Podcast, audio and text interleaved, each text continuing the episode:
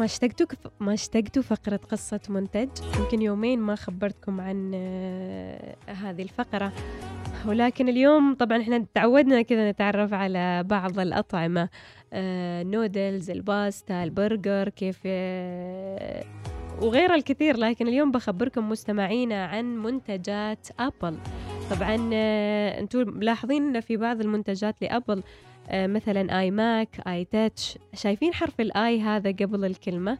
تتوقعوا ليش تم اختيار هذا الحرف اللي هو i؟ آه، طبعا تبدأ معظم منتجات شركة Apple بحرف ال i آه، مستمعينا واللي يثير آه، اختيار العديد من التساؤلات والاستنتاجات حول سبب اختيار Apple هذا الحرف تحديدا. ويا ترى لويش يرمز؟ يقولكم بدأت الحكاية عام 1998 عندما قدم مؤسس شركة Apple ستيف جوبز جهاز iMac الجديد وكان يريد أن يرتبط اسم الجهاز بالاتجاه السائد حينها وهو الإنترنت. حيث كان يود أن يظهر بأن الجهاز يتصل بالإنترنت بشكل أسرع من منافسيه وفي الوقت نفسه كان يريد أن يصبغ الاسم بالشخصية والحميمية بكل طريقة ممكنة.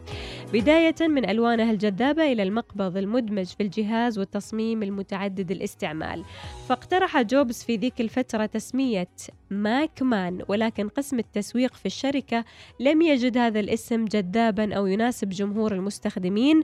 لذلك عمل الفريق على إيجاد اسم مختلف وتوصلوا لكلمة iMac اللي رفض جوبز في البداية ولكن وافق عليه بعد أن رآه مطبوعا على الجهاز.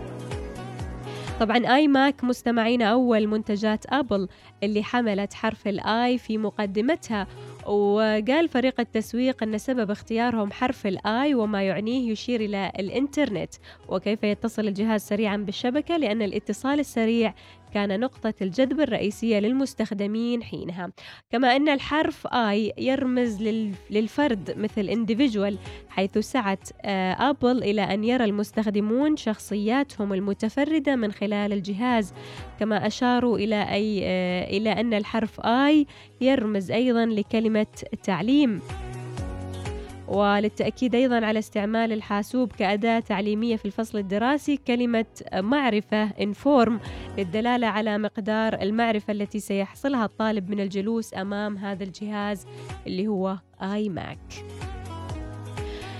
بعدها مستمعينا قال جوبز إن هذا الجهاز رغم إنه جهاز آه، Macintosh فإننا نستهدف من استخدام حرف i المستهلكين الذين يريدون جهاز حاسوب ويميزه الاتصال بالإنترنت ببساطة وبسرعة وهذا ما يستهدفه هذا المنتج.